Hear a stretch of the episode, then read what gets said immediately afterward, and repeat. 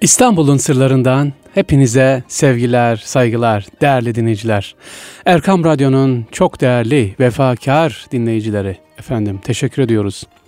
Bugün programımızın yaklaşık iki yıl oldu efendim. iki yıldır bizleri takip ediyorsunuz. Ee, çok özel bir program bugün. Çok çok teşekkür ederiz efendim. Sadece e, şahsım adına değil efendim, Erkam Radyo'nun tüm çalışanları adına siz vefakar dinleyicilerimize İstanbul'un sırlarını takip ettiğiniz için ayrı ayrı teşekkür ederiz. Sevgili dinleyiciler, güzel bir bayram. Evet, inşallah Türkiye olarak, İslam alemi olarak güzel bir bayram geçirdik diyebiliriz. Ülkemiz olarak da değil mi? Evet. Tabii ki Arakan bizi üzdü, komşularımızda yaşananlar, İslam alemindeki yaşananlar bizi üzdü. Ama bütün bunlara rağmen ne yapıyoruz? Moralimizi bozmuyoruz, dik durmaya devam ediyoruz inşallah. Elhamdülillah dalgalanan bir bayrağımız var. Elhamdülillah ki kutlanan bir bayramımız var. Çok şükür. Efendim Arife günü sizlere tavsiye etmiştim şehitliği gezelim diye. Şehitliği biz de eşim ve çocuklarımla birlikte gezdik. Daha sonra öğleden sonra öğrenci kardeşlerimizle birlikte gezdik. Ve bir kez daha şükrettik. Niye şükrettik? Çok şükür ki bizim bayrağımız var, dalgalanıyor. Çok şükür ki özgür bir ülkedeyiz elhamdülillah. Ve kutlanacak milli ve dini bayramlarımız var çok şükür. Bunun nimeti, bunun şükrü e, yani lafla söylenmez. Allah'a binlerce hamdü senalar sevgili dinleyiciler. Evet İstanbul'un sırlarında bugün bakalım neler var. Bizleri neler bekliyor. Bilmediğimiz neler var efendim. Dedik ya adım adım geziyoruz İstanbul'umuzu. İnanın size daha önce söylemiştim. 1976'dan beri başladığımız gezmeye 2017 yılındayız bitiremedik devam ve keşfettiğimiz bir mezar var Edirne Kapı Şehitliği'nde. Daha doğrusu yıllardır orada duruyor da biz bugün gidip dokunabildik efendim. İslam'a, Kur'an'a hizmet etmiş bir alimi bugün İstanbul'un sırlarında sizlere inşallah tanıtacağız efendim. Evet, Bendeniz Fahri Sarrafoğlu ve e, teknik ekipteki arkadaşım Ebazer kardeşimle birlikte bugün inşallah İstanbul'un sırlarında size İslam'a hizmet etmiş olan Hasan Basri Çanta'yı anlatacağız. Çocukluğumuzda Kur'an'la ilk tanışmamız onun Kur'an mealiyle olmuştu. Birçoğumuz bilir. Hasan Basri Çantay. Birçoğumuz onu Kur'an-ı Kerim mealiyle bilir. Fakat onun bir başka özelliği daha var ki o da vefası, dostluğudur. Şu anda beni dinleyen e, sevgili dinleyicilerim içerisinde mutlaka vardır. Özellikle Anadolu'da Hasan Basri Çantay mutlaka bilinir. Şu anda beni dinlerken bir taraftan da raflarınızı bir karıştırın bakalım. Eski o Kur'an-ı Kerimlerde ne yazıyor? Hasan Basri Çantay. Evet biz onun mezarını ziyaret ettik şehitlikte ve onun hakkında inşallah konuşacağız. Vefası dostluğudur dedim sevgili dinleyiciler. Mehmet Akif hakkında Akif Name diye müstakil bir kitap yazar Hasan Basri Çantay. Mehmet Akif'le karakterleri birebir birbirine benzer. Hani günümüzde kanka diyorlar ya aslı bunun dosttur, dostluktur. Evet böyle bir dostluk. Hasan Basri Çantay'la Mehmet Akif. Onunla aynı evde kalırlar. Hatta Akif yazdığı Bülbül şiirini evet o meşhur Bülbül şiiri var ya Hasan Basri'ye ithaf eder. Mehmet Akif'in İstiklal Marşı'nı yazmamdaki ısrarını duyduğunda yazmamadaki ısrarını duyduğunda çok üzülür. Mehmet Akif İstiklal Marşı'nı yazmaktan vazgeçilir. Çok üzülür. Mehmet Akif'i ziyaret eder ve uzun uğraşlar sonunda onu İstiklal Marşı yazmaya ikna eder. Kim? Hasan Basri Çantay. İşte Hasan Basri Çantay hakkında bilmemiz gereken diğer detaylar sevgili dinleyiciler. Mezarı Edirne Kapı Şehitliği'nde gittik, ziyaret ettik ve sizlere de inşallah aktaracağız. Sevgili Erkam Radyo dinleyicileri, kendisi çok yönlü bir alim Hasan Basri Çantay. Cumhuriyet döneminin önde gelen ilim ve din adamlarından biri. Hasan Basri Çantay ilim adamı, gazeteci, milletvekili ve din alimi yönleriyle bilinir. Çantay, Kurtuluş Savaşı günlerinde fikir ve yazılarıyla halkı milli mücadeleye çağıran bir cemiyet adamıdır. 1887 yılında Balıkesir'de dünyaya gelen ve ailesinin tek erkek çocuğu olan Hasan Basri henüz Balıkesir idadisini okurken babasını kaybediyor. Bunun üzerine ailesinin bakımını kendisi üstleniyor. Evet, eğitimini yarıda bırakıyor Hasan Basri Çantay, Nafiye yani Bayındırlık Dairesi'nde görev alıyor. Böylece artık hem ailesinin geçimini sağlama imkanı bulur hem de hukuk, edebiyat ve felsefe dallarına da hayli mesafe kat eder. Hasan Basri Çantay milli mücadelede ön safta yer alır sevgili dinleyiciler. 1908 meşruiyetin ilan edilmesinden sonra basın hayatına atılan Çağatay farklı zamanlarda birçok gazete çıkarır. Bu gazetelerde Çağatay vatanın korunması konusunda çok ateşli yazılar yazar. Milletin işgalcilere karşı ortak tavır koyması gerektiğini ısrarla vurgular. Cemiyetteki bozulma ve kaosa karşı korkusuzca mücadele, mücadele veren Çantay, yakın dostlarının yahu başını belaya sokma demelerine rağmen haksızlıklara karşı durmuş ve duruşundan ölene kadar taviz vermemiştir. Evet Hasan Basri Çantay anlatıyoruz İstanbul'un sırlarında sevgili dinleyiciler. Taviz vermemiş dedik. Bundan dolayı tutuklanıyor Hasan Basri Çantay. 9 ay kolluk görevlerinin aramasından kurtulmak için köy köy dolaşıyor ve kendini gizliyor. Bu zaman zarfında da köylüleri milli mücadele için örgütlemeye çalışıyor. Her şeye rağmen zoruna giden bu durum canına tak ediyor ve şöyle diyor. Bu mülahazalar beni çok rahatsız etti. Müteessirdim. Kafam, kafamın içi ateş gibi yanıyordu. Üzerinde sanki bir revolver vardı. Böyle dostlara yük olmak ne büyük azap idi. İşte işi adeta kökünden halletmek fikri depreşiyordu. Hatta vasiyetname bile hazırlamıştı. Refikam bir ara karşıma dikildi. Bana acımıyor musun dedi. Gözümden kayboldu. Bu rüya değildi, hakikattı. Ağladım, ağladım. Beni bu akibetten kurtaran dindarlığımdı, Allah'ın yardımıydı. Bakın Hasan Basri Çantay'da bir e, böyle sıkıntılı dönem geçiriyor sevgili dinleyiciler. İnsanlara yük olmamak için. Ama ne diyor? Beni bu akibetten kurtaran dindarlığımdı, Allah'ın yardımıydı. Sevgili dinleyiciler, İstanbul'un sırlarındayız. Edirne Kapı şehitliğinde yatan Hasan Basri Çantay'ın bilinmeyen özelliğini anlatmaya devam ediyoruz. Hasan Basri Çantay hayatının gerek kalan kısmını Kur'an mealine vakfediyor efendim. Yazdığı üç ciddi Kur'an meali şu ana kadar yazılmış en güzel meal olma özelliğini halen korumaktadır. Birçok hayır kurumunda aktif görev yapan, öğretmenlik yapıp talebe yetiştiren, haksızın karşısında haklının yanında yer alan Hasan Basri Çantay, 4 Aralık 1964 yılında Hakkın rahmetine kavuşuyor. Vasiyet üzerine Edirne Kapı şehitliğine defnediliyor. Evet biz de gittik, kendisini ziyaret ettik, fatihalarımızı, selamlarımızı ilettik efendim sizler adına. Peki Hasan Basri Çantay nasıl biriydi? Efendim e, bize verdiği günümüz 2017 Eylül ayına verdiği mesaj neydi acaba? Ne alabiliriz ondan? Pratik zekası, Evet, pratik zekasıyla halkın sevgisini kazanmıştı. Zannediyor musun ki Hasan Basri Çantay sadece milletvekili, sadece din alimi, sadece iş mücadeleci. Halkın içerisinde. Bir keresinde efendim soyadı olarak Bilal adı almak isteyen bir şahıs bu ismi soyadı olarak almak için nüfus memuruna gider. Fakat o dönemleri düşünün 1935'ler, 40'lar Nüfus memuru Bilal sözcüğünün Arapça olduğu gerekçesiyle o kişinin arzusunu yerine getirmez. Bilal diye bir soyad olmaz der. Adam dedelerimden gelen bu lakabı soyad olarak almak için ne kadar ısrar ettiyse de memur bir türlü bu işe yanaşmaz. Nihayet adama Hasan Basri Bey'den kelimenin Türkçe olduğuna dair bir kağıt getirdi takdirde arzusunun kabul edeceğini söyler. Ya nüfus memuru diyor ki madem Bilal Türkçe ise git Hasan Basri Çantay'dan Bilal'in Türkçe olduğuna dair bana bir diyor kağıt getir. Yoksa soyadı olarak yazmıyor. Evet sevgili dinleyiciler o yıllar böyle bir yıllar işte. Hasan Basri Bey yanına alıyor soyadını Bilal yapmak isteyen. Durumu yana yakıl anlatır. Hasan Basri Hoca pratik zekasıyla probleme hemen bir çözüm üretir. Ve önüne aldığı kağıda şunları yazar. Der ki, kelimenin bil ve al sözcüklerin birleşmesiyle medene gelmiş Türkçe kelime olduğuna dair cevabımdır. Yazar, adamın eline tutuşturur. Adam koşa koşa gider ve Bilal soyadını alır. Evet böyle pratik zekalı. Başka var mı? Var. Bunu duyan bir başka ise Saraç soyadı almak istediği için aynı gerekçeyle geri çevrildiğinden hemen çantaya müracaat edip Saraç sözcüğünün Türkçe olduğuna dair bir kağıt ister. Çantay bu sözcüğün Arapça kökülü köken olduğunu bilmekle birlikte adamın işini görmek için onun da sar ve aç olarak iki Türkçe sözcükten oluştuğu yolunda görüş bilerek adamın işini görür.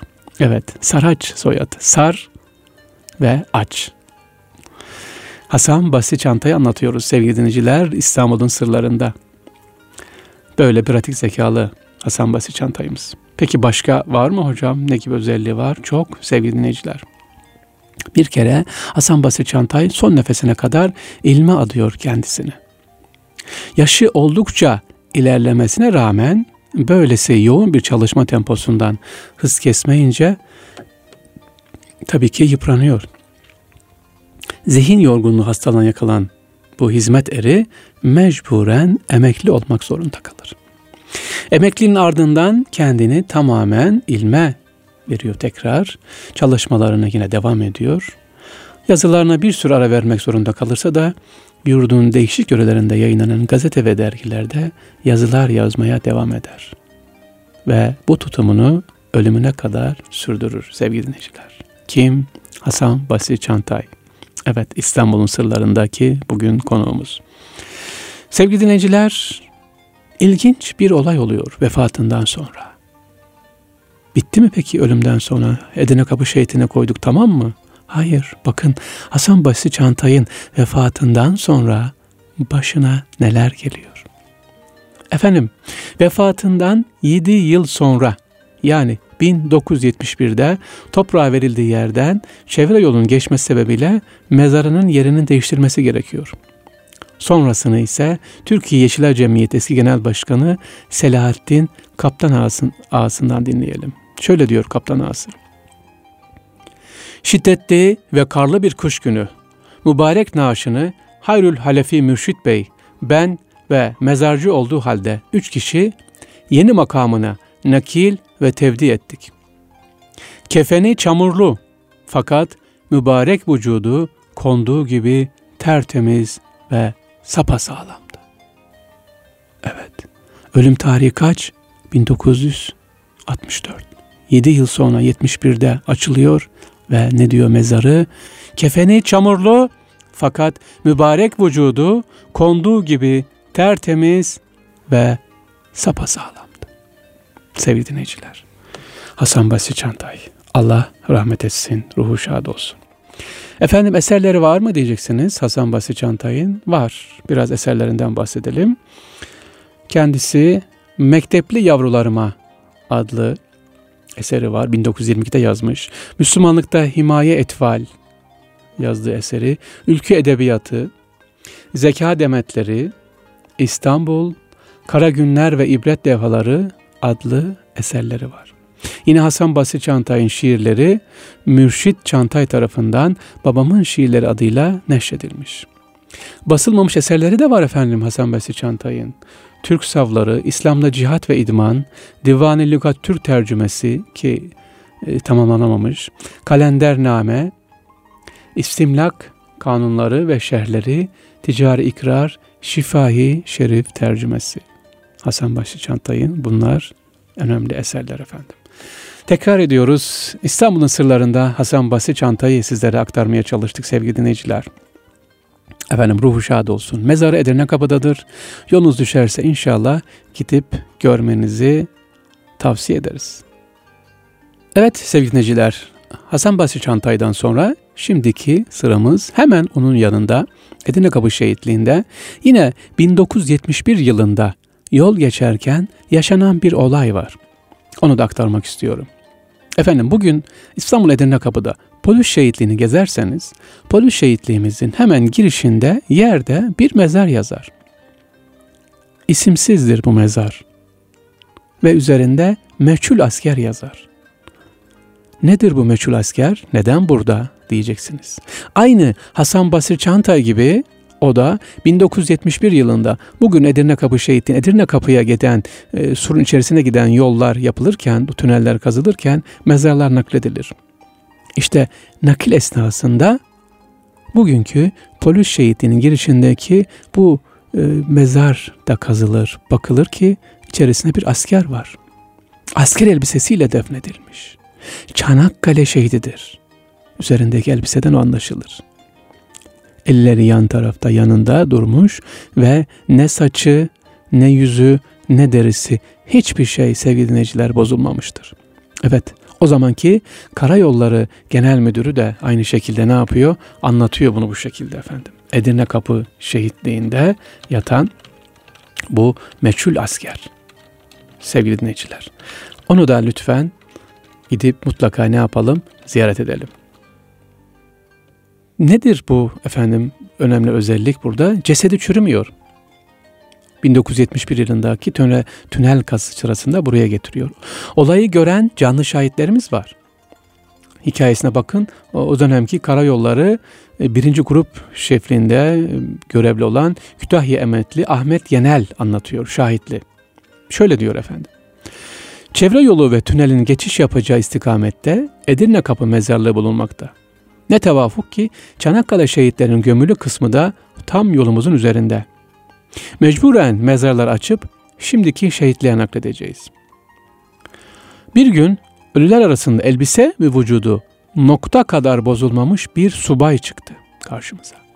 Tam uykuya dalmış bir kişi. Pantolonun iki yanında kırmızı dikişi vardı. Gözleri yumuk, sanki bize gülüyordu. Öyle bir hali vardı ki benim canım yok olmadı. Öbür dünyada bile olsa ben böyleyim der gibiydi. Olay cuma güne denk gelmişti. Aynen elbiseleriyle tabuda yerleştirip camiye götürdük. Namazını kılarak tekrardan bugünkü yerine diğerlerinden ayrı olarak gömdük. İnceleme sırasında isminin Mülazım Yusuf olduğu tespit edilmişti. Ama mezar taşının ismi yazılmamış. Taşın üzerine taşın üzerinde şu ifade yazıyor. 1971 yılında şehitlikteki tünel inşaatının yapım esnasında kazılarda meçhul asker elbisesiyle birlikte bütün olarak bozulmadan bulunmuştur. Ve buraya bulunduğu şekilde defnedilmiştir. Ruhu şad olsun. Evet sevgili dinleyiciler. Hasan Basri Çantay'dan bugün bahsettik İstanbul'un sırlarında ve mülazım Yusuf cesedi bozulmayan bir şehidimiz. Onun da mezarı Edirne Kapı polis şehitliğimizin girişinde efendim. Mutlaka onun da ziyaret edelim, görelim. Sevgili dinleyiciler, Edirne Kapı Şehitliği. Aylarca gezsek bitmez. Kimler var kimler. İstanbul'un sırlarında efendim bendeniz. Buradan özellikle İstanbul Büyükşehir Belediyesi'ne ve İstanbul Büyükşehir Mezarlıklar Müdürlüğü'ne teşekkür etmek istiyorum. Arife gününden bayramın üçüncü gününe kadar devam eden güzel bir etkinlik var efendim. Şehitliğimize girişte güllerle sizi karşılıyorlar. Evet size hoş geldin diyorlar. Şehit annesi, şehit kardeşi, şehit babası kapıda karşılıyorlar. Kucaklıyorlar sizi. Evet yetkililer, görevliler orada hepsi. İkramlarda bulunuyorlar, lokumlar dağıtıyorlar, çaylar, ikramlar. Elinize gül verip bunları mezarınıza götürüyorlar. Götürün diyorlar.